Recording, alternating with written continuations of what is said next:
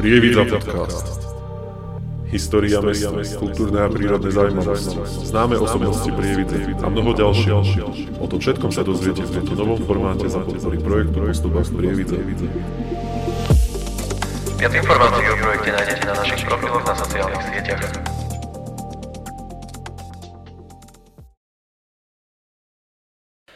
Čaute, vítajte na kanáli Postupách Prievidze a aj pri ďalšom dieli nášho podcastu. Eh, ja som naozaj rád, že do dnešného dielu prijala pozvanie Mirka Abelová, ktorá je poetka, rozhlasová redaktorka a občasná textárka, herečka a prekladateľka. Vítam ťa tu u nás. Ahoj, pekný deň, čaute. Ďakujem za pozvanie. Uh, bol to taký dlhší výčet, uh, tak ja by som sa spýtal, ak by si si mala vybrať jednu z tých profesí, že ktorá by to tak asi bola, lebo tých profesí je tam viac obsiahnutých. Tak vieš, ja už mám skoro 40 rokov a to by bola celkom nuda, keby som stále robila len jednu vec. Ale asi by som si vybrala tú poetku. To je také, že tomu sa venujem asi vlastne najčastejšie. Alebo stále. Čiže by to ostala tá poézia. Hej, hej, určite áno. A občasná teda herečka, to som sa na to tak pozrel, mňa to úplne obišlo, možno, že viacerí s tým budú mať, že skadiaľ ťa môžu poznať ako herečku? No poznať ma podľa mňa nebudú ako herečku, ale hrala som v dokumente mm, režisera Mira Rema Comeback. Je to dokument o recidivistoch z Ilavskej mm, väznice. Hrala som tam samu seba, čiže novinárku ešte vtedy toho času, ktorá sa s tými väzňami stretáva a podstate nejako monitoruje tie ich príbehy životné a to, prečo sa vlastne vždy do toho väzenia vrátia. Potom som hrala, uh, hrala, čítala som svoje básne v predstavení Ľubím ťa a dávaj si pozor, uh, čo je divadlo Nude. Um, a čo ešte? Ja, ja ešte hrám teda v takom filme Roberta Slováka, ktorý sa volala Dolce Morte, ale ten ešte nevyšiel. Dúfam, že sa toho dožijem, že, že jedného dňa Robert ten film dokončí. no a tam vlastne hrám takú osamelú, um, celkom bohatú čajočku, ktorá žije v Toskánsku. Um, má sa naozaj dobre a asi nevie čo so sebou, pretože sa každý deň snaží zabiť iným spôsobom ale je trocha taká šmatlavá, takže sa jej to neúplne darí. Je to taká tragikomédia. Trošku. Čiže na toto sa ešte len môžeme tešiť v budúcnosti. Uh, áno. Niekedy v Už sme to teda točili, len už myslím, že už je to len v postprodukcii alebo uh-huh. čo, tak uh, Snad sa teda dožijeme všetci. A tak to určite áno. A teda vybrala by si si poéziu, to je asi teda to, na základe čoho asi budú ťa najviac ľudia poznať. To tiež neviem úplne. Že, možno, že by ma ľudia poznali skôr ako tú redaktorku. No, tiež tam ide teda aj z rádia. poéziu. Myslím si, že poéziu veľa ľudí až tak nečíta, aj keď teda uh-huh. ja sa úplne nestiažujem, moje knihy sa predávajú fajn, aj, aj ľudia chodia na čítačky, ale ako keby vo všeobecnosti tá poézia nie je taký sledovaný žáner, ľudia si radšej pustia televízor alebo čo. A a tak e, máš vypredané knihy, čo som sa pozeral. Tak áno, jasné, Veď e, som jasné. si pozeral výčet kníh, že čo sú teraz dostupné, veď tam všetko vypredané. Hej no, a nebolo to teda paradoxne v nejakých 100-200 kusov, čiže áno, uh, hovorím, predávajú sa v pohode, ja sa nestiažujem, ale nie sú to aj tak 10 tisícky, mm-hmm. ako ja neviem, nejaká Táňa Vasilková Keleová, tá, bože, tá už predala možno milión kusov kníh dokopy. A mne bežne vychádzajú knihy tak v tisíc, dvojtisícovom náklade, čiže Akože je to fajn, ale tak je to... Zober si, že prvú knihu som vydala v roku 2011. Tá sa teda vypredala celkom rýchlo. Mm-hmm. Pomerne na to, teda, že to je poézia, to bolo fakt, že rýchlo. Ale ono... To ide postupne, čiže... Tak. Aké boli možno také začiatky v tej poézii? Že ako si sa vlastne k nej vôbec dostala? No... Ja som raz uh, objavila knihu v knižnici môjho otca ktorý vlastne bol viac menej rovesníkom Daniela Heviera, mm. uh, Ondreja Čiliaka, Vladeny Teslíkovej, Teslíkovej, neviem, Vladenka, prepač, vždy to nejako zle prečítam, alebo vyslovím. A, no a vlastne mne sa strašne zapáčilo, akým spôsobom ten môj ocino básne písal. Vždy to, bolo, vždy to malo na záver takú údernú pointu a tak. A myslím, že vtedy na začiatku som ho začala len tak nejako napodobňovať, lebo otec bol vždy taký môj vzor a chcela som byť ako on v mnohých veciach. Zasa v iných som chcela byť ako mamina, aby nebola ukratená ona. a, no ale našla som tu jeho knihu, naozaj ma nadchli tie jeho texty, lebo boli také civilné, zaujímavé, nebola to taká tá patetická poézia, akú som v tom čase vtedy sa s ňou spoznávala ešte asi na základnej škole, myslím, že to bolo. No a potom postupne, ako som prichádzala do puberty a prešla som na gymnázium v Prievidzi, uh, tam som zase objavila bytnikov, uh, Lorenza Ferlingettiho a všetkých týchto búrlivákov. A opäť to bolo niečo také, že som si uvedomila, že sa dá poézia písať aj úplne mhm. inak, ako som dovtedy ju poznala. A tak som to začala skúšať, začala som ich napodobňovať. Um, a potom nejako som si začala asi hľadať ten svoj štýl alebo nejakú tú svoju cestu, aj keď to vlastne tiež trvalo dlhé roky. No a ja som nechodila do nejakého literárneho klubu, napríklad viem, že v Prievickej knižnici sa stretávali ľudia. Bola som tam raz a potom som mala pocit, že tie moje básne sú úplne že na prd, tak som odtiaľ zdrhla. A potom som sa už nikdy vlastne do žiadneho klubu ani, ani neodvážila ísť za ním a to už potom nelákalo. A ľudia možno určite teda poznajú, ak poznajú tvoju poéziu, že ona je taká iná, iný typ poézie. Možno nebala iná si sa... čo? Dostanem sa k tomu, že nebala si sa možno na začiatku používať tie expresívne výrazy, pretože v tej dobe to nebolo úplne bežné. No, nebala som sa. nebolo to bežné vtedy v roku 2011 asi na literárnej scéne aby sme teda vysvetlili, tak používala som občas naozaj nejaké vulgárne slova v básniach, alebo teda nie občas dosť. Ale v tom čase mi to prišlo... Ad jedna sa tak bohužiaľ občas vyjadrujem, ešte stále uh, nadávam. Ja som niekde čítala, že keď uh, človeka niečo bolí, tak mu veľmi pomôže, keď si zahreší. Uh, a mňa vtedy bolela duša, uh-huh. takže som uh, hrešila a myslím, že mi to celkom pomáhalo. Čo ale teda naozaj možno tú konzervatívnejšiu časť uh, či už literárnej scény alebo toho publika čitateľského mohlo trochu vyrušiť. Ale v tom čase naozaj teda nebolo úplne bežné používať nejaké vulgárne slova v textoch. Mne, ne, nenadužívala som ich, používala som ich tam, kde som v tom videla nejaký zámer a cieľ, mm. niečo, čo som chcela ako keby docieliť. No ale ako tie roky plynuli, tak um, tá spoločnosť bola čoraz vulgárnejšia. A myslím, že dnes teda dosahuje poriadne levely vulgárnosti, takže už ma to prestalo ako keby lákať a, a už myslím, že by to bolo celkom, stratilo by to zmysel. Pretože dnes je vulgárne naozaj skoro všetko okolo nás, či sa pozrieme do politiky, mm-hmm. uh, do médií alebo nedaj Bože na internet, uh, tak uh, už to pre mňa stratilo nejaký zmysel. Tak áno, teraz už tej vulgárnosti máme asi okolo seba dosť. Teraz je asi väčšie rebelstvo zostať slušný. Takže v podstate aj tieto dve knižky, ktoré tu máme vyložené, už sa dostávajú do tej slušnejšej fázy. No oni sú už totálne slušné, tam nie je ani jedno sprosté slovo. Áno, tak tá jedna je detská samozrejme. Uh, ale ani, v tej, ani teda v tejto knižke Dom, uh, ktorá vyšla minulý rok, to je teda zbierka básni už opäť pre dospelákov, uh, už, ako vravím, tam už to nemalo význam. Ani v tých predošlých vlastne, tam už to bolo také, akože tá predchádzajúca kniha sa volala Večný pocit nedele, tam zase rieši materstvo a tehotenstvo, čo ale v sebe obnášalo teda aj isté expresívne momenty. Mm, a znovu tam, ako keby tam, kde to slovo naozaj tá báseň potrebuje, tak uh, nevidím dôvod ho tam nedať. Ale táto knižka tie slova nepotrebovala, takže sa venuje skôr iným veciam. Ja teda iba dodám pre tých, ktorí nás iba počúvajú ako podcast, tak si môžete prepnúť aj na YouTube kanál Postupách v Prievidze, kde máme aj obrazový záznam a môžete tu teda vidieť na stoliku vyložené aj dve publikácie uh, Dom a Macko, e, či pes Moko a jeho oko, ospravedlňujem sa. Sa mi to iba podobalo už na Macka, takže to pes Moko a jeho oko. Pozdravíme Ivanu Šatekovú, Ivana nakreslila si uh, Macka na miesto psa. Nie, nie, nie, mne tu prekrýva mikrofón nos. Jasné, ja si robím srandu. um, ty si už teda spomínala aj možno nejakých bytníkov alebo takto, čo ťa oslovili už na gymnáziu, možno nejaký taký konkrétny vzor, ktorý si mala, ak teda nejaký bol?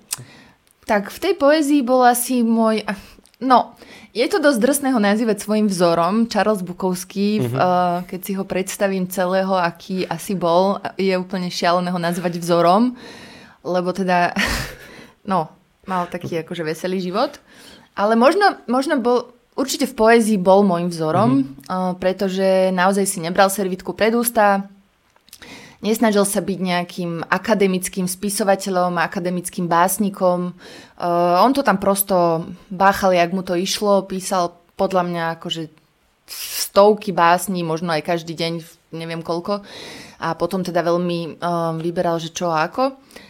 A teda bol to asi Charles Bukovský a ten jeho postoj v podstate uh, k životu, že naozaj sa mu veľa vecí nedarilo, veľakrát prišiel o prácu, mal ťažký život, veľmi veľa pil, mal strašne veľa žien a, a tak, ale mala som z neho pocit, že alebo teda z tých textov, bohužiaľ som ho nepoznala, ale mala som z neho pocit, uh, že on sa nikdy v živote ako keby nevzdal úplne, alebo aj keď to možno vyzeralo, že to vzdal práve s tým alkoholom a s tým, že na konci už vlastne ani neriešil čo a ako, tak vždy som, vždy som z neho cítila takú nejakú životnú silu, alebo ako to povedať. A vždy, keď som sa k nemu vrátila, lebo samozrejme nečítala som stále len Charlesa Bukovského, ale vždy, keď som sa k nemu vrátila, najčastejšie teda v nejakom nie úplne šťastnom mojom životnom období, tak vždy som mala z jeho poezie aj z jeho prózy pocit, že OK, nie si v tom sama. Um, ľudia sa prosto niekedy mávajú aj zlé a dá sa to prežiť už nejako. Čiže skôr takým ako literárnym asi. Nie, či Hej, ja som asi nejaký asi osobný vzor asi ani nemala. Mm-hmm. Akože pre mňa boli vzorom moji rodičia, pretože, alebo teda boli, sú môjim vzorom, pretože vždy to boli slušní, čestní ľudia a boli mi najbližšie, čiže od nich som sa všetky veci učila, ako sa pohybovať v živote a tak. Potom, keď som prišla na vysokú školu a neskôr do rozhlasu, tak tam som mala taký životný aj vlastne aj novinársky vzor. To mhm. bol uh, rozhlasový redaktor Michal Tvarožek, ktorý sa stal aj takým môjim tútorom, to nazvime, alebo ako učil ma pra- ako pracovať s mikrofónom, mhm. pretože mňa vlastne nechceli do rozhlasu najskôr zobrať, kvôli tomu, že som mala detský hlas a tak teda on sa mi začal venovať a pol roka so mnou chodil do toho štúdia a učil ma ten hlas posadiť nižšie, učil ma, ako sa tam znať, keď rozprávam, ako čítať um, tie spravodajské príspevky a tak. Takže Michal sa stal naozaj môjim takým vzorom a aj skvelým priateľom, bohužiaľ teda už nie je medzi nami. Uh, ale to bol naozaj uh, človek s veľkým Č, novinár s veľkým N a prosto bol to fakt super človek. Takže to bol môj mm-hmm. taký vzor, okrem rodičov. Um, ty už máš teda za sebou viacej aj publikácií. Ak by som sa mal takto spýtať už také, že na telo, ktorú by si odporúčila najviac svojim takým čitateľom, alebo tým, ktorí ešte len s tebou idú začať? Z mojich Napríklad, knižiek? Áno, že čím je tak ideálne začať z tých tvojich knižiek? To podľa mňa je ťažko povedať. Asi možno... Asi by to záviselo od toho, že v akom životnom období sa mm-hmm. ten mhm. čitateľ alebo čitateľka nachádza. Ak by som mala teda odporučiť nejakú svoju knihu možno nejakým akože mladým, mladým ľuďom, nejakým, čo ja viem, stredoškolákom alebo čo, tak určite by to bol ten debut, mm-hmm. striptease, lebo čo aj viem, čo mi písali uh, rôzne pani učiteľky, to sa recituje na Hviezdoslavovom Kubíne, tie decka sa s tým naozaj akože stotožnili, uh, vytvárajú z tých textov všelijaké koláže mm-hmm. a, a teda to sa naozaj recituje, čo bolo prekvapením aj pre mňa, že fíha, OK. Um, takže možno tým, akože asi tej mladšej generácii by som poradila skôr tie prvé knihy, uh, alebo možno aj tu na, lebo to bola taká zase akože angažovaná zbierka poézie, kde som aj troška experimentovala, hrala som sa s tým textom. Nie je to už len taká, síce vlastne tá prvá nie akože klasická poézia, keď by sme ju porovnali s Milanom Rufusom alebo s niekým mm. takým naozaj konzervatívnym. Uh, ale teda možno tým mladším skôr toto. No potom, keď by bola napríklad nejaká čitateľka, ktorá ja neviem, chce deti, alebo práve sa aj narodili deti, tak určite sa, si tam asi niečo nájde v tom väčšnom pocite nedele. Uh, možno nejaké, čo ja viem, no a, a táto podľa mňa je taká, akože mne napríklad m, písal jeden taký môj fanúšik, ktorý vlastne so mnou vyrastá od, tej prv, od mhm. tých prvých knížiek až do dnes. A jemu sa tá kniha nepáčila. On mi úplne písal, že toto je strašné, uh, totálne si ma sklamala, ešte k tomu si myslel, myslel teda, že mám nejaké naozaj problémy uh, s manželom a že sa idem rozvádzať pomaly a že mm-hmm. nám mhm. pada dom na hlavu, lebo tá kniha je vlastne uh, o troch ženách. Jedna je taká starnúca alkoholička, ktorej začína padať na hlavu jej dom. Druhá časť je o takej žene, ktorá sa aj s rodinou presťahuje z... Paneláku na sídlisku do rodinného domu na dedine, to je inak o nás. Uh-huh. A potom tá posledná je zase o žene z vylúčenej komunity, ktorá bojuje s takými tajomnými myšami a celé je to také temné, ponuré. Ono vlastne celá tá kniha je viac menej taká temnejšia. A, no a jemu sa to nepáčilo. Čiže, a zasa iní ľudia, ktorým sa moja dovtedajšia poézia až tak veľmi možno nepáčila, tí z tej, boli, tí z tej knižky boli celkom nadšení. Čiže ja neviem. Akože túto poslednú vôbec neviem, kam by som, mm-hmm. že komu by som ju poradila. Neviem. Ne, neviem, proste, neviem. A domáce paničky? Domáce paničky, domáce paničky, podľa mňa takým triciatničkám mm-hmm. asi, alebo triciatnikom kľudne, ktorí majú radi poéziu, tak asi to je jedno, že, že či to... Nemyslím si, že píšem len pre ženy a mám aj veľa teda čitateľov mužov. A asi podľa mňa tak. Ono, naozaj, že ja tie knihy píšem podľa toho plus minus, čo žijem v tom mm-hmm. období, čak bolo by to, bolo by nezmysel, aby som písala o niečom úplne Jasne. inom, aj keď teda tu som sa pokúsila naozaj v, tej, v tomto dome uh, prvýkrát písať aj o iných príbehoch ako o tých svojich. Uh, to bolo, to neviem, či sa mi podarilo, dúfam, že aspoň trošku, hej. Takže toto bola pre mňa taká prelomová kniha v tom, že skúšala som písať tam už aj o iných ľuďoch trochu. Ale neviem, no. Tie paničky poviem, no, takým 30 asi. Čo A možno ešte... taká tvoja ano. obľúbená knižka. Moja Alebo... obľúbená knižka? Keď už teda by sme odišli od tých tvojich výtlačkov. Vieš čo? Tak navždy zostane ako keby tá úplne, že tá prvá kniha bude vždy prvá. Hej? Aj keď ona nebola úplne prvá, lebo mne vlastne sa podarila taká srandička, že mne v jednom roku, v roku 2011, vyšli dve knihy. Uh-huh. Pretože tej tomu môjmu debutu predchádzal taký kolektívny debut, ten sa volal Solo pre 9 hlasov, vydalo to vydavateľstvo IKAR. Tam nás bolo 9 uh-huh. Mhm. básnikov a poetiek. Myslím, že sme boli štyria, ak si dobre pamätám, z Prievidze. Bol tam Richard Miške, Ivana Drábová, Tono Melo, ja a dúfam, že som nikoho nezabudla, ale myslím, že sme boli štyria.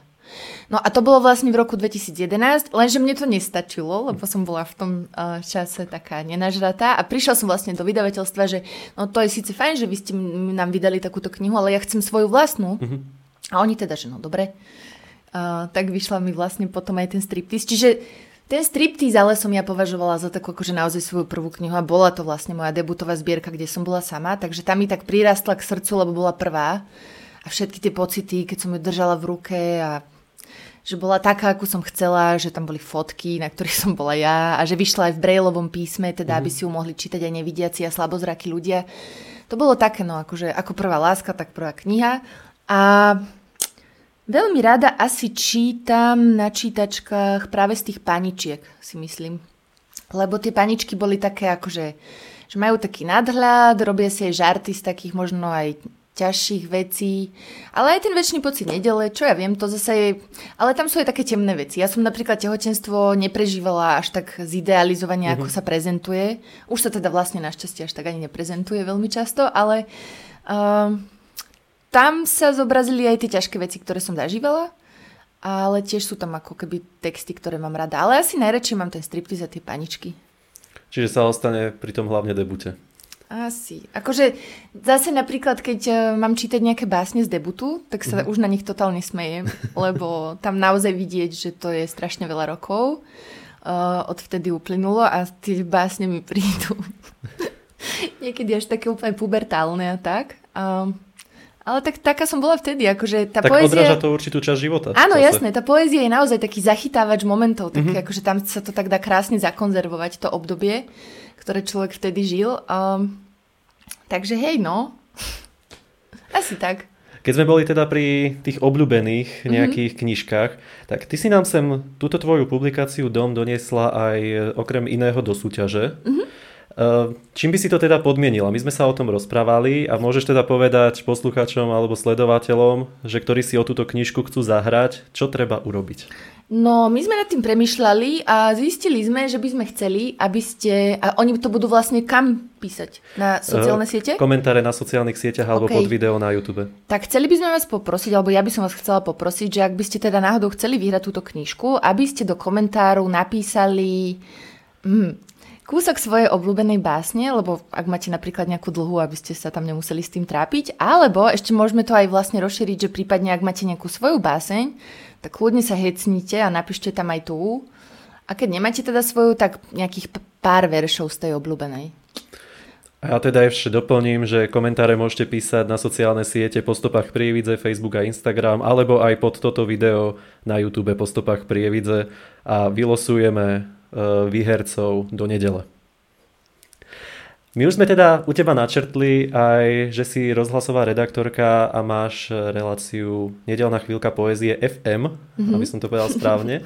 Ako si sa k tomuto teda dostala? Ty už si tam načrtla, že boli nejaké aj problémy na začiatku, možno s hlasom, ale jak no, to celé vieš prebiehalo? čo, tak táto Nedelná chvíľka poézie, to je už len taká ako keby záverečná bodka podľa mňa v tej mm-hmm. rozhlasovej kariére lebo ja som v rozhlase robila, ešte som začala vlastne počas vysokej školy, keď som bola druháčka, myslím.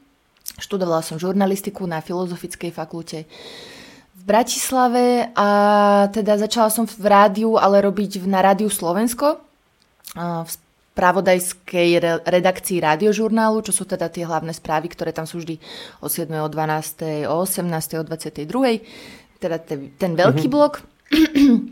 No a tam som strávila nejakých 12 rokov, čiže ja som si prešla naozaj od toho, že som bola úplná eleuka, až po to, že postupne ma začali posílať aj do parlamentu, aj na rokovania uh-huh. vlády a úplne na záver som aj teda mohla moderovať radiožurnál, lebo vlastne u nás to bolo tak, že nemôžeš len tak prísť a hneď ísť ako keby Jasne. moderovať alebo čo musel si si prejsť tú cestu a nie každý na, na konci tej cesty moderovať mohol ten rádiožurnál, lebo u nás to nefungovalo tak, že si len čítač v podstate, tá, alebo čítačka, tam si bol naozaj niekto, kto tie zahlásenia upravuje, prispôsobuje. V najlepšom prípade je ten rádiožurnál vystavaný ako taký celý príbeh alebo tak. Čiže uh, tam som sa všetko možné učila a, a tak. No a potom, alebo vlastne, no teraz to bude 10 rokov, čo mám tú reláciu, inak to je šialené. 10 rokov, ty kokos. 10 rokov to už bude, eh, čo mám túto reláciu Nedelná chvíľka poezie FM a to bolo také, že ja som to chcela pôvodne robiť v telke, lebo mi to prišlo, že by to mohlo byť zaujímavé aj obrazovo, aj tam volať. Teraz si už viem, že vlastne aj dobre, že to nebolo v telke, lebo nedalo by sa to asi tak rýchlo pripravovať, to by som asi nič iné nemohla robiť lebo naozaj už aj pripraviť len 10-minútovú rozhlasovú reláciu je celkom náročné, mm-hmm. lebo ja som na to sama. Som aj režisérka, aj dramaturgička, aj moderátorka, aj scenaristka, aj všetko prosto, čiže je to fakt uh, celkom ťažké. Ešte to aj striham. A... No a to, je, to vlastne bolo, že uh, vtedejší riaditeľ Radia FM Maroš Hečko mi povedal, že veď to je to zne zaujímavo, že OK, že skúsme to. No tak sme to skúsili a už to skúšam 10 rokov. A v tej telke to úplne vtedy najskôr nechceli, potom vlastne tam začal robiť... Um, začala sa tam diať uh, chvíľka poezie, tá je taká akože občasná teraz, v televízii to robí, bože teraz poviem, buď Juraj Johanides, OK. Uh, dúfam, že som, ježiš, dúfam, že som mu nepoplietla meno, ty kokos, lebo to bude hamba. Ale uh, on tam robí vlastne tú chvíľku poézie, ale to je skôr také, že tam nie sú rozhovory s básnikmi a poetkami, ale vždy je tam len veľmi pekne a veľmi zaujímavo urobená nejaká báseň, ktorá väčšinou sa to robí k nejakému k nejakej špeciálnej príležitosti alebo k výročiu alebo k niečomu. A on to robí fantasticky naozaj akože super a podľa mňa asi by to nejaký rozhovor alebo niečo kazil. Takže ja som zase rada, že môžem byť v rádiu, kde mám priestor aj na ten krátky rozhovor s tým človekom. Na začiatku to vždy potom ako keby tie jeho básne, ktoré potom číta, zasadí tak trochu do kontextu, hej, že ľudia, keď počujú už tam nejakú halus, tak si vedia povedať, že á, jasné, lebo však to vysvetloval predtým, že, že prečo píše také. Lebo nemám tam len takých ako keby klasických ľudí, mala som tam aj všelijaké zvukové poézie mm-hmm. a mhm. také veci, čo keby si len tak akože započul v rádiu, že ideš v nedelu v aute cez obed a počuješ pre pána ja na to, čo je. No, ale mala som napríklad aj takých, že sa stiažovali uh, či, poslucháči. Napríklad uh, je taká skvelá poetka Sharon Olds, ktorá vydala uh, zbierku Pápežov penis a iné básne a bola teda naozaj za ňu veľmi oceňovaná. No a keď sme teda v rozhlase čítali túto básen, tak a tá, je to úplne slušná básen, ale teda je naozaj o pápežovom penise, no tak čo už napísala to, tak naozaj nám ako keby teda, teda nám, mne písali uh, aj šéf dramaturgičke Rádia FM, nahnevaný poslucháči, uh-huh. že čo si to dovolujeme, ale tak čo, ja som to nepísala. A, a ona naozaj ako keby je veľmi oceňovaná mhm. poetka. Mm. Aj dokonca aj tá básnická zbierka. tak áno, na Slovensku môže byť niekedy problém s takýmito. Jasné, na Slovensku je niekedy problém so všetkým. Už vždy z nejakej strany sa to prosto niekomu Nejaký nepáči. problém určite sa niekomu niečo páčiť nebude. To hey, akože na to sme si už zvykli určite. Čiže nedelná chvíľka poezie to je čisto ako tvoj projekt? Áno. Ja Nikto to nemal ho... predtým. No tak bolo to za socializmu teda, to a, bola myslím nejaká, áno. neviem, či sa to tiež nebolo chvíľka poezie iba. Mm-hmm. A ešte taká zábavná vec sa stala, že plus minus v rovnakom čase uh, môj kamarát z kapely Witterhold, ja som s tou kapelou chvíľku vystupovala, to je vlastne taká česká undergroundová kapela, je to také zoskupenie básnikov a hudobníkov, čiže vždy je na podiu ich jak hadov, proste ja neviem, koľko nás tam bolo, 10 alebo 7, 8, všeliak. Mm-hmm bol tam aj DJ kedysi a prosto všelijaké nástroje a tam sa čítali tie básne, ktoré sú urobené ako keby do formy pesničiek, nazvime to tak. a, no a vlastne Karel Škrabal, on je teda český básnik, je to novinár zároveň a teda môj o, spolu kapelník, alebo ako to povedať, člen z kapely Vitrholc, tak on v tom istom čase založil zase stránku nedel, ne, ne, nedelní chvíľka poezie.cz mm-hmm. a on vlastne robí niečo podobné, ale na webe. Čiže on má zase svoju web stránku, kde vždy v nedelu, myslím, večer zverejňuje nejaké nové básne. Čiže je to sranda, že tá nedelná chvíľka poezie frčí úplne, že aj v telke, aj, aj v rádiu a v podstate mm-hmm. v mhm. Česku zase ako internetový portál a tiež to má veľký úspech a ľudia tam chodia, čítajú si, to je to zaujímavé. A vychádza to teda už 10 rokov každú nedelu? Bude to, bude to myslím, teraz je, čo teraz je aký mesiac? Ve, uh, oktober, oktober, že? Tak v teda, septembri to teda, bude... tí, čo to pozerajú, už je december. My to nahrávame samozrejme skôr, ale teda je to december. Ale takže v septembri to bude 10 rokov, no. Takže teraz mm. sme začali vlastne 9. rok. No. A tak teda snáď mi to dovtedy nezrušia, bože. A tak to zase verím, že nie. Čo Človek by sa musel nevie. za ten mesiac stať. Eh, spomenulo sa teda na začiatku ešte občasná textárka. Eh, na toto by som sa spýtal, ako ste sa spojili s Davidom Kolerom? On si prečítal nejaký rozhovor so mnou v časopise Notabene. Tam som spomínala, že teda mám rada Kajnara, Hrabieho, českých básnikov a proste si zohnal na mňa niekde číslo a jedného dňa som sedela v rádiu a prišla mi taká sms že dobrý den, tady je David Koller, hudebník.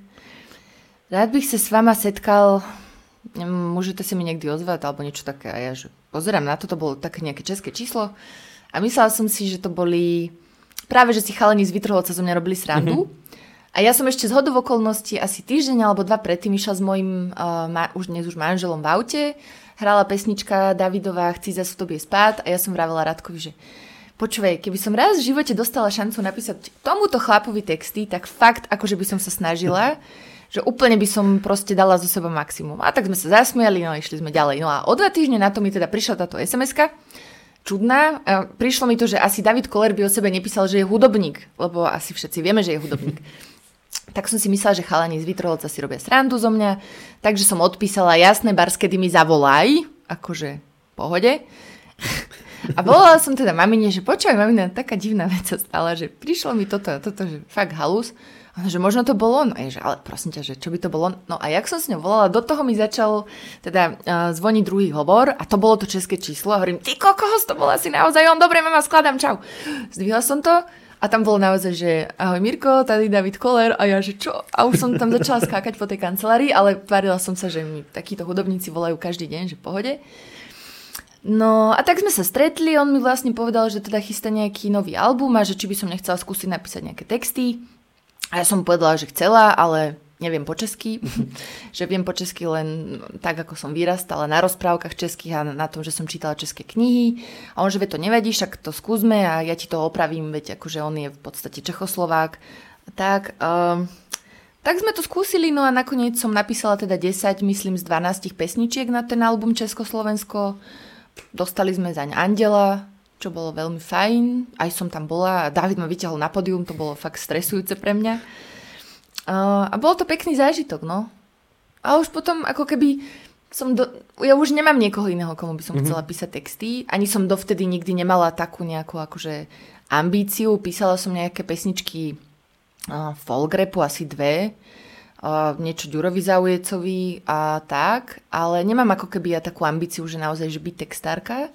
Možno to súvisí aj s tým, že moje básne, ktoré píšem, ako keby do tých kníh nie sú rímované, lebo pokiaľ ide o knihy, tak pre mňa je ten Rím prežitý. Uh-huh. Paradoxne, Pes Moko a jeho oko sa rímuje celá knižka, uh, ale zase má to ako keby svoj význam, pretože podľa mňa uh, deti si ľahšie zapamätajú alebo ľahšie aj príjmajú tú rozprávku, mm-hmm. keď sú už samozrejme v určitom veku, uh, keď sa rímuje. Je to ako hudba pre, ni, pre ne. A má to svoj rytmus, je to proste ľahšie to odsýpa a tak. Čiže to bol aj dôvod, prečo som sa Moka zrímovala. Chcela som sa pokúsiť ako keby napísať nejakého novodobého činčina, lebo mm-hmm. činčin je nádherný nadvezuje to báseň na báseň, ale pre mňa napríklad bol už písaný v jazyku, ktorému som už ja ako mala nerozumela, alebo bol mi dosť cudzí.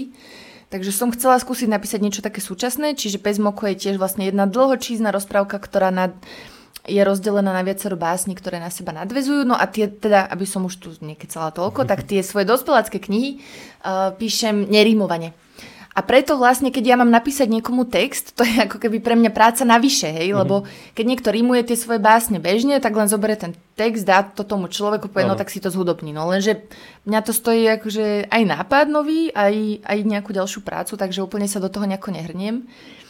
A zároveň teda ani nemám už niekoho takého, komu by som naozaj chcela tie texty písať. Akože David super.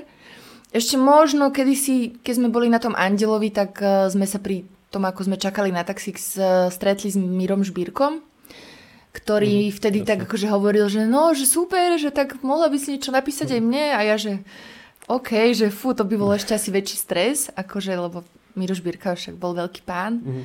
No ale to som nestihla, bohužiaľ. Um, tak už nemám nikoho takého, takže ani sa do toho nejako úplne nehrniem. Čiže toto bola skôr taká obrovská náhoda s Davidom Kolerom, ja že som, akurát sa ja o ňom som zberačka zážitkov, mm-hmm. akože že naozaj, že aj ten film, čo sme spomínali, aj to písanie tých textov, akože keď to ku mne príde, tak bola by som blbá, keby som povedala, že nie. Uh, teda keď to súvisí so slovom, napriek tomu, že som s tým možno dovtedy nemala úplne skúsenosti, ale vždy mi to príde také, že jasné, že však skúsim to, prečo mm-hmm. nie tu je asi najväčší rozdiel medzi mnou a Charlesom Bukovským, lebo Charles Bukovský mal také životné moto don't try, čiže nikdy sa nesnáš. A ja zase mám podľa mňa presne opačné heslo, že just try. Proste len to skús, akože o nič nejde a v živote by bola hrozná nuda, podľa mňa, keby sme neskúšali aj nové veci. Čiže to tak vždy príde a ja sa vždy vystresujem a potom si poviem, že a tak čo, nebudem nad tým rozmýšľať, idem do toho a keď to nevidie, no tak to nevidie a keď to vidie, tak fajn, mám nový zážitok, fajnový. Čiže textárstvo, jedine, že by teraz niekto zaujímavý zavolal a povedal, že či mi niečo nenapíšeš. No asi hej, ale neviem. Možno, keby mal veľa času a trpezlivosti so mnou. Mňa tam ešte zaujalo pri tebe, že hovorkynia Greenpeace. Mm-hmm. Jak si sa k tomuto dostala? Lebo to je také ako nie úplne bežné sa dostať e, k Vieš čo, oslovil ma vtedejší riaditeľ Richard Fekete, ktorý tam bol. Ja som bola v tom čase už dosť frustrovaná z novinárčiny, uh-huh. lebo práve kvôli básňam som mala v spravodajstve problémy. Presunuli ma potom do publicistiky, kde som už sa nemohla úplne venovať tomu, čo ma bavilo a tak, takže som tam bola taká, akože, že no dobre, tak som tu a niečo robím, ale už ma to nenaplňalo tak ako spravodajstvo. No a v tom čase vlastne práve, keď som s Davidom písala tie texty, tak uh, prišla ponuka, že či nechcem skúsiť robiť hovorkyňu Greenpeace. A ja, že fúha, že čo ja viem. A David mi vtedy práve povedal, že, že, že skús to, že veď choď, akože aj tak si nešťastná v tej práci, tak som si povedala, že tak to skúsim. A myslím, že to bola, že to bola dobrá zmena. Akože mm-hmm. ja som dovtedy ochranu životného prostredia vnímala len tak veľmi okrajovo, ba priam až skoro vôbec by som povedala, že jasné, že ma hnevalo, keď som videla niekde nejaký bordel, neporiadok, alebo že sa ubližovalo zvieratám alebo niečo, ale v tom čase to ešte ani podľa mňa až tak a v mojom ako keby prostredí, ja som sa ako novinárka venovala ministerstvu vnútra, hej, čiže ja som riešila bezpečnosť, tajné služby, vojenské spravodajstvo, kauzy, neviem čo, takže nejaké životné prostredie, akože... No a tam vlastne, keď som prišla, tak sa mi zrazu otvoril úplne nový svet, nových problémov, nových vecí, ktoré som sa musela naučiť. A zrazu som si uvedomila, že to životné prostredie je naozaj veľmi krehké a veľmi podceňované a, a je veľmi málo asi aj politikov, ktorí by, a nie len teda na Slovensku mm-hmm. myslím, ale celkovo, uh, ktorí by si uvedomovali, že naozaj chrániť životné prostredie je dôležité, pretože tá planéta bez nás prežije, mm-hmm. v pohode úplne, ale my bez nej úplne nie. Takže, no, to tak. je taká možno pre tých, ktorých tam teraz máme, ako vidíme, no, životné prostredie teraz, a akože súčasná situácia. Pre, pracovať pre Greenpeace v súčasnosti je akože celkom také také adrenalinové zamestnanie by som mm-hmm. povedala, lebo naozaj uh, akákoľvek vlastne mimovládna organizácia je v súčasnosti dosť atakovaná časťou spoločnosti, ako keby nechceli vidieť možno to, ako to, ako to je. Napríklad mm-hmm. veľmi často na sociálnej sieti čítam teraz ako keby tie bežné útoky, že, že vy ste pricicnutí na štátny rozpočet. No, no, no. Napríklad Greenpeace je organizácia, ktorá na celom svete nikdy v živote nemôže prijať uh, žiadne peniaze od žiadneho štátu, od žiadnej spoločnosti. My peniaze máme jedine od jednotlivcov, ktorí sú ešte aj tak preverovaní. Hej. Práve ono to dáva zmysel, aby nikto nemohol Čiže, povedať, že áno, niekto sú podporuje. napríklad sú mimovládne organizácie, ktoré sa vedia hlásiť o nejaké granty napríklad, ano. hej, alebo tak, ale my túto možnosť nemáme už len ako keby z našich vnútorných pravidiel. Čiže to, že niekto útočí, že my sme nejakí darmožráči, ktorí sú pricucnutí na niečo, OK, ale nie sme. Áno, a takých by tu sa našlo oveľa hey, viac. Jasné, akože táto doba je taká neúplne šťastná, podľa mňa tak celkovo, že tie sociálne siete dali ľuďom ako keby možnosť, každý si myslí, že sa ku všetkému môže vyjadrovať, uh-huh. že vlastne, že jeho názor je zaujímavý, zároveň uh, akože hoaxy a klamstvá, ktoré naozaj, že vzniknú za 5 minút, za 5 minút sa vedia prezdielať prosto a dostať k obrovskému množstvu ľudí, ale vyvrátiť ich alebo nejakým spôsobom očistiť uh, to svoje meno alebo to, čo o vás popíšu, potom trvá strašne dlho. A to je Ak hrozná sa to škoda. vôbec niekedy podarí. Ak sa to vôbec niekedy podarí. A to je... No neviem, akože ten Facebookček, Instagramček, akože no... A nie len samozrejme toto, ono na každej sociálnej sieti na internete. Hej, hej, no. Jak sa hovorí, tak internet je dobrý sluha, zlý pán, ako hej, pri, okni, eh, pri ohni. A... Je to tak. Ale teda ako, nebola si asi jedna z tých, že ktorí by sa tam privezovali o stromy alebo liezla na nejaké No veže, takto, tak? ja som hovorkyňa. Mm-hmm. Čiže moja práca je práca s médiami. To znamená, že ja komunikujem s novinármi, píšem tlačové správy, starám sa o komunikáciu mm-hmm. smerom navonok z organizácie. Ale zároveň každý z nás, ktorí sme v organizácii, sa považujeme za aktivistov a mm-hmm. aktivistky. Čiže Áno, keby sme mali akciu na Slovensku, tak asi sa nemôžem privezovať niekam, pretože musím sa starať o tých novinárov, ano. ktorým tam vysvetľujem, prečo sa tí moji kolegovia tam privezujú. Inak my sa väčšinou neprivezujeme, skôr sa niekam vyštveráme a spúšťame stade veľké transparenty keď sa robí nejaká... narážka na tie svetové, lebo keď bolo sa robí, to ako často, uh, že Keď sa, sa robí nejaká blokáda, tak sa skôr ako keby ľudia spútavali mm-hmm. reťazami, ale ne, nemyslím, že by sa úplne k niečomu privezovali. A často si nás milia s takými, čo sa prilepovali teraz nedávno na cestu niekde. To nebol Greenpeace. ano, to, Greenpeace to väčšinou sa niekam vytrepe, spustí banner, ano, ano. čiže transparent a teda snaží sa na niečo upriamiť pozornosť čo je ale väčšinou až ten posledný krok, o tom sa málo vie, že ľudia si myslia, že jedného dňa sa, akože my tu v Greenpeace zobudíme a povieme mm-hmm. si, že mm, už nás hnevá tá klimatická kríza, vyštveráme sa niekam na ministerstvo. Nie je to úplne tak. Uh, je to skôr tak, že vlastne tomu predchádza naozaj práca, čiže najskôr sa informujeme ľudí, stretávame sa s mhm. politikmi, mm-hmm. vysvetľujeme politikom, keď nepočúvajú, tak sa spraví nejaká petícia, tu podpisujú ľudia, potom tú petíciu zanesieme tým politikom, že halo, pozrite sa, toľko to veľa ľudí si myslí to, čo my, možno by ste ich mali počúvať a politici si aj tak urobia svoje. A potom vlastne, až keď sa niečo takéto udeje, mm. tak niekto niekedy niekam vylezie alebo niečo podobné. Ale nie je to teda, že si sa zobudíme, no tak čo dneska, kam vylezeme, kam sa priviažeme, mm, tak to nefunguje. No to je ten problém, že takto to veľa ľudí práve že vníma a je to aj s tým, eh, jak si aj spomenula tých, čo sa že prilepujú asfalt na zem a takže vy tam sa mi zdá máte aj podmienku, že každý aktivista by mal mať zo sebou aj občiansky no, jasné, a musí, musí sa proste vždy preukázať No to, čo je hlavne dôležité, uh, Aktivisti a aktivistky Greenpeace, to úplne najdôležitejšie, čo je, vždy protestujú neagresívne. Čiže je to mierový, alebo je to pokojný, proste mm-hmm. non-violent, čiže čo to je nenásilný, nenásilný protest. Čiže my sa nikdy v živote nebudeme hádať s policajtmi, nikdy v živote nemôžeme si dovoliť, nedaj Bože, napadnúť nejakého policajta, policajta alebo klásť nejaký odpor. Mm-hmm keď sa kladí odpor, tak len pasívny. To znamená, že prosto ležíte alebo sedíte alebo niečo stojíte. A tiež to akože závisí od mnoho vecí, ale uh, vždy je to nenásilný mhm. protest. Mm-hmm. Dobre, takže... takže to je iba ako...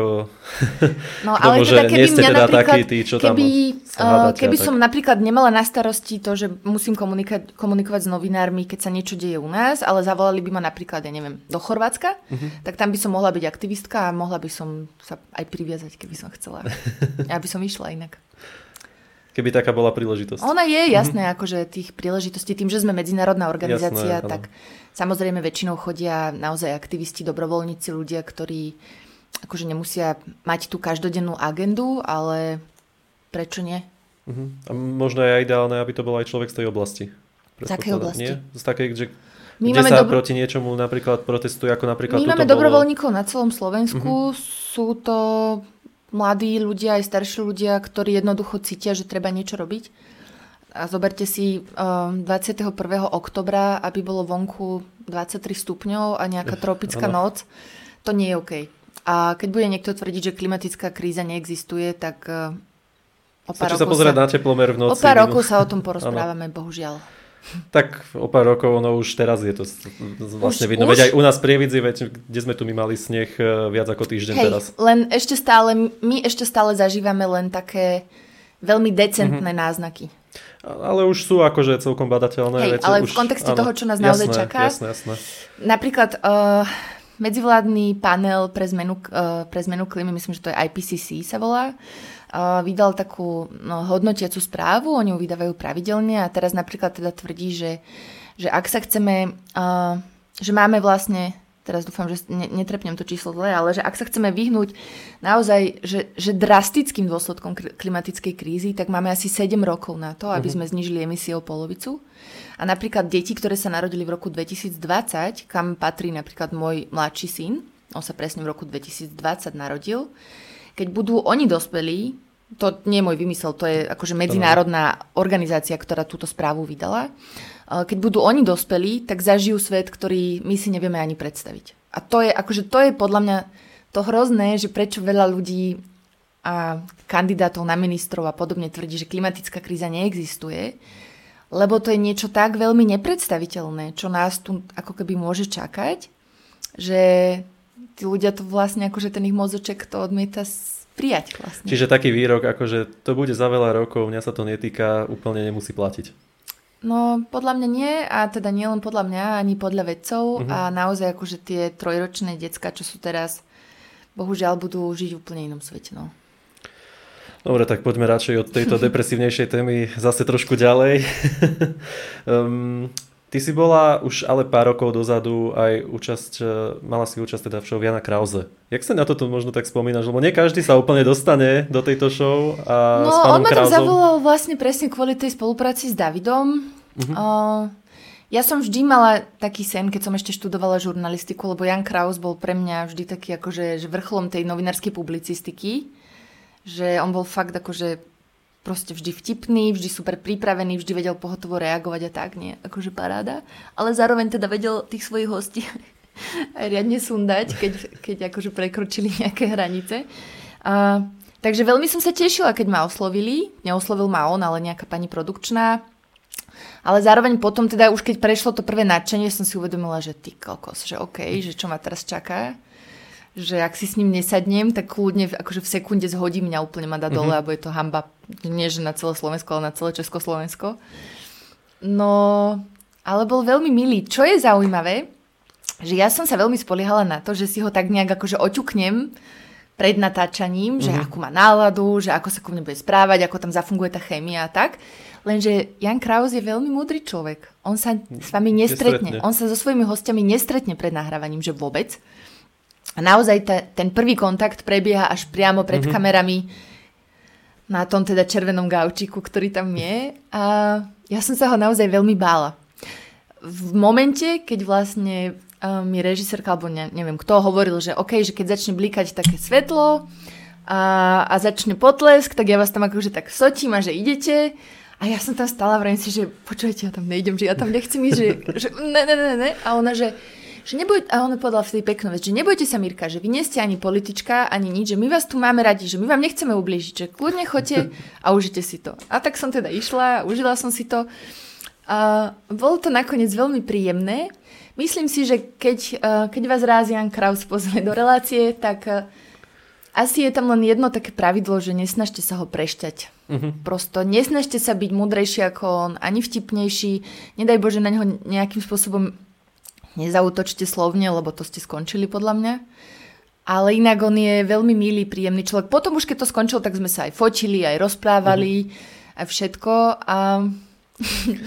no a veľmi mi pomohlo, že som tam vlastne mohla prečítať báseň. Bolo to veľmi, veľmi skoro po začiatku toho môjho nejakého vstupu alebo tak, lebo dovtedy som bola taká akože v krči a ako náhle som mohla prečítať báseň, už som sa vrátila ako keby do nejakej oblasti, ktorá, kde som bola doma. Lebo ja svoje básne čítam rada, myslím si, že je celkom akože slušne, že to nie je úplná nuda pre mhm. tých poslucháčov alebo divákov. Takže zrazu som sa už cítila sama sebou a potom už aj ten stres tak zo mňa opadol. Čiže veľmi mi pomohol, že mi dovolil prečítať tú báseň. A potom to už bolo aj celkom smiešné. Aj som šokovala chudáka nakoniec, nechťac, lebo som mu dala tričko áno, psychopat. tak sa totiž to bola jedna skladba, ktorú sme eh, s Davidom napísali na to CDčko. Áno, a práve jeho reakcia bola, že tých skladeb bolo viac. že prečo práve psychopat? ono týmto sa to v podstate na YouTube končilo. Mm-hmm. Uh, jak to pokračovalo ešte ja ďalej? Už, ani už, neviem, už tomu, bože. ešte k tomu niečo povedal? Alebo... Ja už si ani nepamätám, sa priznám. Akože viem, že v telke... A v telke to tiež tak zostrihli? Te, ja som uh, to v telke nevidel. Ono to... bolo už pár rokov a teda a teraz tie reprízy... minule mi niekto písal práve pred Len práve to musí že to človek sledovať, áno, akurát. Hej, hej že kedy príde? Ja vôbec už neviem, ja, ja sa priznám, si to nepamätám. Ešte sa možno niečo pýtal, akože, ale bolo to už tesne pred koncom naozaj. Áno, áno, áno. No to som sa akože úprimne zasmial, keď som uvidel ten nápis na tričku, že aha, dobre. Veď preto Týmto som si ho človek získa. Čiže toto je presne tá, tá vec, ktorú robiť netreba? Podľa mňa to závisí, akože on bol, on sa práve, že to tam celkom tak sadlo, že ano, už ano. sme to mali celkom fajn rozbehnuté, myslím, akože medzi ľudsky to bolo veľmi príjemné. Uh, trocha som sa bála práve keď sa ma začal pýtať na prácu pre Greenpeace, už vtedy, lebo to je taká akože pôda, kde sa dá veľmi ľahko urobiť chybu, ano, ano. alebo trapas. Ale myslím, že aj to celkom dobre ako keby dopadlo. no. Ale bol áno, to dobrý bol to, zážitok. Bol to, bol to super diel. zážitok. Uh-huh. Um, ty teda bývaš už dlhší čas mimo Prievidze. Uh-huh. Kedy padlo možno to rozhodnutie odtiaľto odísť? Alebo že kvôli čomu to možno bolo? Nejak pracovne alebo No, už rodina? bol to taký prirodzený ako keby vývin, že som skončila gymnázium a mm-hmm. išla som na vysokú školu. A išla som na vysokú školu do Bratislavy, tam som zostala na internáte a už potom vlastne som si, keďže som si už počas výšky tam našla prácu v rozhlase, tak to bolo také nejaké prirodzené, že ja som ako keby na gymnáziu som vedela, že tu nechcem zostať, sa priznám, lebo tie časy neboli úplne, nepatrili mm-hmm. medzi nejaké moje najkrajšie v živote. Bolo to dosť ťažké, ale za to nemohlo mesto, skôr ľudia, ktorí okolo mňa boli. A, a teraz sa sem ale vždy rada vraciam. Je to proste navždy to Čiže domov. stále navštevuješ prievidzu No jasne, mám tu, mám tu rodičov, mám tu ešte babku, našťastie. Má 88 rokov, práve ju chcem ísť pozrieť dneska. A, čiže ale mám tu ešte kopu kamošov, aj mhm. vlastne, mm-hmm. je to zábavné, že aj iní kamaráti a kamarátky, ktorí vlastne už Prievidzi nebývajú a žijú treba v Bratislave, tak vždy sa tu stretávame, napríklad keď sú Vianoce alebo tak. Čiže stále je to, Prievidza bude vždy domov. Aj Bojnice dokonca, lebo s tými mám tiež ako keby veľmi veľa pekných spomienok. Tak my sme tu ako blízko seba, hneď dve mesta. Však všetci sme všetci sa narodili sme v Bojniciach, nie? Presne tak, áno. Uh, iba ten teda, kto to nestihol, tak sa narodil v Prievidzi. áno, pravda. A ako teda tak všeobecne možno spomínaš na tú Prievidzu? Si tak ako našetla, že niečo ťažšie? Alebo... Vieš čo, to bolo, to súviselo ako keby s tou pubertou, podľa mňa, že uh-huh. na gymnáziu som sa hľadala, už som bola trochu taká tá divná, čo píše básne a taká, čo vždy chcela vyčnievať z davu a to rebelstvo, čo som spomínala tak. Takže samozrejme, uh, ja som v tom čase úplne ako keby e, neuznávala veľmi autority, také tie nanútené autority. Mm-hmm. Takže na gymnáziu sa to aj tak odrazilo, ako keby ja som mala vždy viac menej, že samé jednotky, nejakú štvorku z matiky alebo z fyziky a raz mi dali aj dvojku zo správania, lebo som sa odhlásila s obedou aj s kamoškou, aby sme mali peniaze, no niekde neviem, ísť do krčmy alebo čo. A teda prišli mi na to, že my sme išli na polievku, ktorú nikto nejedol, ale mm-hmm. jednoducho nás tam načapali Myslím, že som vtedy, vtedy s niekým telefonovala a prišla za mnou pani učiteľka, že čo tu volám a ja, že však a čo keď volám, nie, to nie je zakázané, neviem. No nejak sme sa tam prosto pochytili a oni prišli na to, že sme si tu ten lístok na obed odhlásili a teda, že sme tam načierno prišli na tú polievku a teda to považovali za podvod, takže som dostala dvojku zo správania. Čiže dvojka zo správania kvôli jednej polievke. No tak áno, akože podľa mňa to bolo také, že nebolo to, že len jedna polievka, už to bolo len taká fajn bodka, Jasné. ktorú si mm-hmm. oni vtedy našli, ale Ale hej, Čiže takýto rebel už na strednej škole. e, áno, rebel, ktorý ide na polievku. A tak áno, niekedy sa stáva. Možno, že kvôli tomu telefónu, však zase čo my vieme. No to je tiež inak veľká drzosť, telefonovať. A ešte k tomu jesť pri tom polievku, no. Tak a to sa nepatrí. Keď sa je, tak sa je. Čo sa má Keď popri tom je, tak sa telefonovať? nerozpráva, ja viem. A tak to boli také no časy, akože jasné, puberta je, človek sa hľadá, Mhm. Má pocit, že mu nikto nerozumie a neviem čo. Ale akože ja predtým som žila v Prievidzi úplne šťastná, ja som vyrastala na Zapotvočkoch, mm, úplne na konci pri rieke Nitre, pri tom poli, ktoré tam je, chodievali sme do Necpal, nie do Necpal, pardon, o, čo to tam je? Tam dozadu ako keby, tam kde je JRD, alebo čo to bolo, nejaké proste kone tam boli, choď, Ehm, chvíľku sme jazdili na kone. Kúty? Do kútov, jasné, ďakujem. to už sú bojdice. No, tak tam sme chodili, chodili sme tam vždy na rieke Nitre, boli, tak sme to volali, že koreň 1, koreň 2, koreň 3, to boli také nejaké spadnuté stromy tam a tam sme sa chodili kúpať, opekali sme na poli. Akože to detstvo, tie, tie 90. roky na tom sídlisku boli super, lebo my sme boli fakt, že na kraji, mali sme aj tú prírodu pri sebe, aj sme sa prosto hrali vonku, aj tam sme boli kopa kamošov a tak a potom sme sa presťahovali na kopaničky a to už som ja vlastne bola veľmi nešťastná, lebo ja som Mhm. ako keby stratila takých, že naozaj kamošov dovtedajších. Práve sa to tam tak lámalo aj s tou pubertou a tak, že už to bolo také... Som to brala ako veľkú krivdu, že som bola presunutá. A... Ale akože teraz sú samozrejme už kopaničky náš domov, tam bývame a Pričom to zase nie je tak zase ďaleko od tých zapotôčiek. tak hej, ale už sa tam človek nikdy... Jasné. To už sa tam celé rozpadlo, to už prosto skončilo. Akože tie časy, že sme si... My sme bývali na zapotočkoch na treťom poschodí a vždy sme si pospájali predlžovačky. A z okna nášho sme spustili predlžovačky až dole. Tam sme mali Magič s kazetou, tam sme mali Madonu, hriešný tanec a neviem čo. A tam sme si tancovali s kamoškami, sme trénovali všelijaké choreografie. A boli to také akože pohode časy, no. Samozrejme, že to už je teraz taký spomienkový optimizmus, ale ale bolo tam aj veľa negatívnych samozrejme vecí. Ale ja potom, no a potom vlastne ešte, kým som teda ušla do tej Bratislavy na tú výšku, tak som, eh, potom som chodila dosť veľa do bojníc, na Bažanticu a tam sme sa tak motali a to bolo zase príjemné. A mala som strašne rada napríklad filmový klub v Prievidzi. A veľa, akože je tu veľa miest, ktoré, s ktorými mám veľmi pekné spomienky a aj staré sídlisko mám rada, lebo tam vlastne bývala babka, vždy som zo školy, keď som chodila na základnú, tak som chodila k nej a k detkovi. Prievidzu mám rada, akože to je také, že keď človek niekde žije, tak vždy tam je aj niečo príjemné, mm-hmm. aj niečo nepríjemné, to je aj dneska v, dnes, my žijeme dnes na Záhorí, v takej malej dedinke, kúsok od Bratislavy a tiež je tam veľa vecí, ktoré milujem, veľa vecí, ktoré ma vytáča, akože to asi nikde nie je úplne ideálne, čiže čiže tak. Nejaké obľúbené teda miesta v Prievidzi, teda nejaké si spomenula, to boli asi aj z mladosti, možno ešte nejaké teraz, alebo aj predtým ešte aké Veľmi boli? rada chodím, keď sme tu aj s deckami, chodíme do toho parku, čo tu je v meste. E, Pri rieke Nitra. No, Do ako je mestského. golfové ihrisko. Áno, mestský tam, park. Mhm. mestský park. Á, ďakujem, mestský park. A, čo ja viem, že musím sa zamyslieť. Akože lesopark mám strašne rada. tam chodíme, naši bývajú kúsok odtiaľ. Čiže lesopark, mám rada aj tú cestu, ktorou sa ide ako keby do nedožier. Mhm. A tam tie políčka a, a prosto tie, tie stromy a tak to, to mám veľmi rada. A mám rada asi prírodu, veľmi, tak akože v Prievidzi aj v Boniciach. A ak napríklad nejaké podniky tu už ani nepoznám, keď sme sa tu mali stretnúť, tak viem, že tu bolo niekde, niekedy cybercafe, to už vôbec nejaká akože minulosť.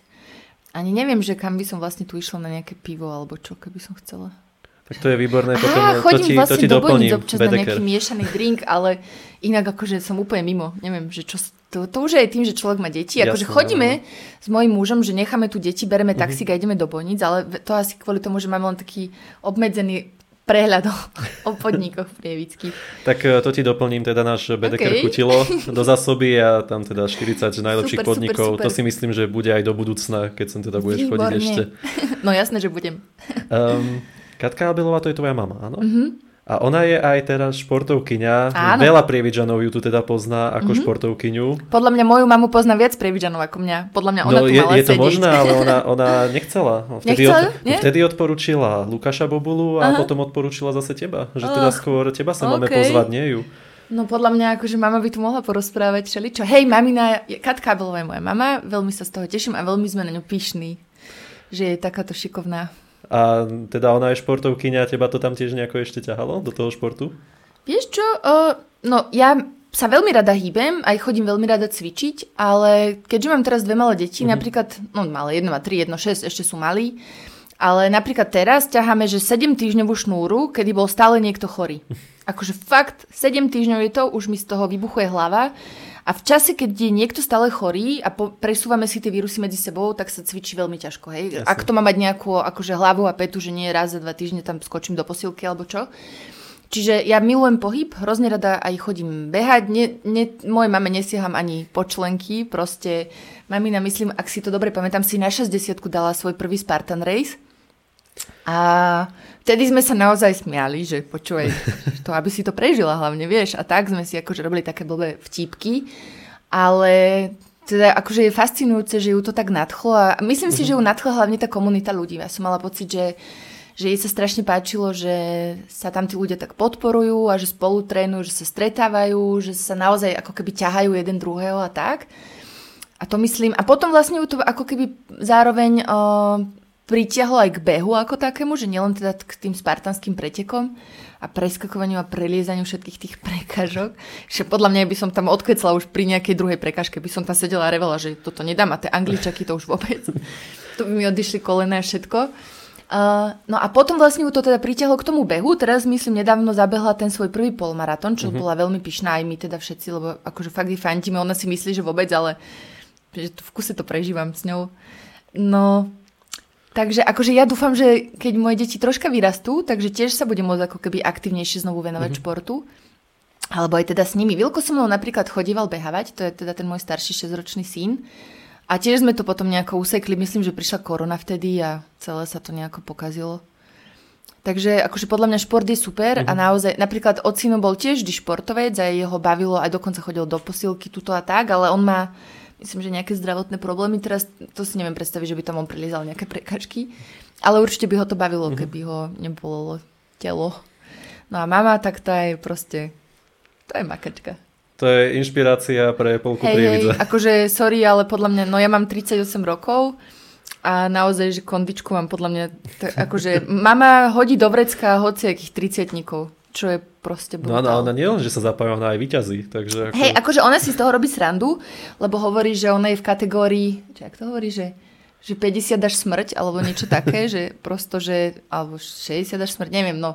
Ona to vždy akože tak zo srandy mhm. zhadzuje mm-hmm. trochu, ale podľa mňa je to veľká vec. To, že je v tej kategórii niekedy akože menej ľudí o niečom svedčí, hej, že väčšina tých ľudí 50 60 ja neviem koľko ikov, si tam ani netrúfne ísť, hej. Takže akože už len to, mama sa smeje, že no bola som druhá z dvoch, alebo bola som prvá z dvoch, akože who cares? Veď to je, to je proste jedno. brutálna vec, že ty tam ideš, že to odbehneš, že si tam zlepšuješ časy, zlepšuješ si, napríklad, čo bolo pre mňa úžasné. Moja mamina sa bojí výšok. Uh-huh. Proste, pamätám si, keď som bola malá, išli sme niekde na nejakú kostolnú väžu na dovolenke, kde bolo normálne zábradlie, že úplne obyčajné, hej, že ste sa mohli v pohode prechádzať, zabradlie bolo vysoko.